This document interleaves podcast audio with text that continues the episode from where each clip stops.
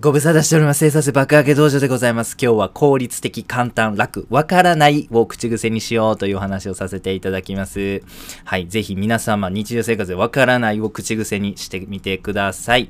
はい。仕事の一場面をちょっとイメージしていただきたいんですけども、え年下とかね、部下の話を聞いてると、プレゼンを受けてると、そんな時にですね、ちょっとわからへん言葉とか、えーね、概念が生まれてきた。まあそういうことは日常茶飯事でございますが、ちょっと、己のね、プライドが邪魔してですね、この部下とか、えー年下のね、えー社員にね、えっ、と、ちょっともうなんか恥ずかしいとこ見せられへん言うて、わからへんねんけど、ちょ、教えてくれへんとこ言えへん問題というのございますね。皆様も一度はご経験あるんじゃないでしょうか。これ、一言で申しますと、損でございますね。えーぜひ今日からですね、わからへんと、わからへんことが生まれたタイミングでわからへんから教えてくださいというふうにね、ぜひ言ってみてください。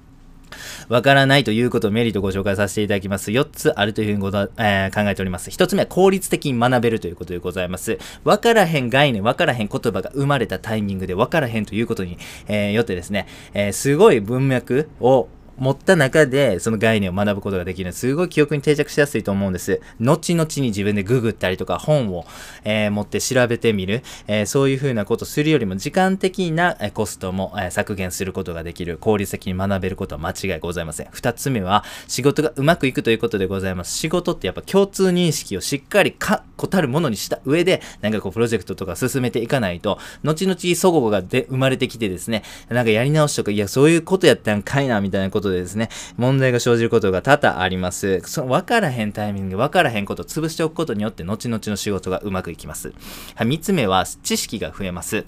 はい。わからへんことなんてもう、それこそ本当、この世界は広い。歴史は、えー長い。だからもう知らへんことだらけなんですよね。無知の知ってソクラテスは言いましたけども、僕たちは知らへんことの方が多い。そこに対して謙虚にですね、わからないから教えてくださいということによって、純粋に知識が増えていきます。これはメリット以外の何者でもございません。そして最後のメリットは、えー周りからの信頼につながるということでございますね。ごめん、それちょっとわからへんから教えてくれないですか？と聞く。それはですね、すごい謙虚な姿勢ですよね。は年下の俺に対して、あ、こんな謙虚に教えてくれって言ってきはるこの人はなんて、えー謙虚なんだろう、なんて、あのね、神戸を垂れる、実るほど神戸を垂れる稲穂なんだろうと思うわけじゃないですか。まあ、こういう人にはですね、自然と信頼が集まるということでございます。ということで、わからへんっていうことはね、非常にメリットが大きいということでございます。では最後にですね、わからないということは恥じゃないというお話をさせていただきます。ハーバードビジネススクールのクリステンセン教授なんがですね、こんなことを指摘してます。イノベーターの特徴として、why? な、どうして？という質問をたびたび投げかけているというふうにね、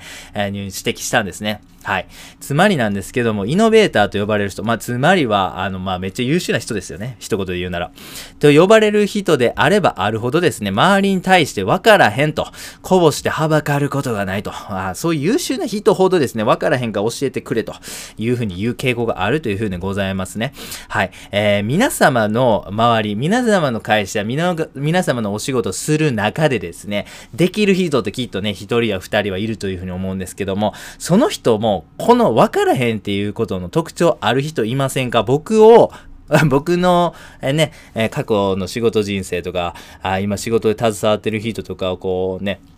あの振り返ってみますと、結構ね、やっぱ優秀な人に限ってですね、あ、わからへんっていう人多いなって、あ、確かにっていうふうに思ったんですね。皆様の周りどうでしょうか？ということでですね、えーぜひですね、わからへんということを口癖にしてください。それによってですね、すごい恩恵を受けることができますというね、お話でございました。では最後にやってみようのコーナーでございます。ぜひ、わからないというね、言葉を口癖にしていただければというふうに思います。わからないということのメリットとしては、効率的に学べる、仕事がうまくいく、知識が増える、周りからの信頼を獲得できるということでございました。そしてですね、皆様これからもお仕事なさる中でですね、こうわからないの教えていただけないですか？みたいなね、こういうふうにするね、ビジネスパーソンをね、見かけるというふうに思うんです。そういう人を見かけたら、お主できるなと、ぜひ心の中で思っちゃってください。本日は以上です。ありがとうございました。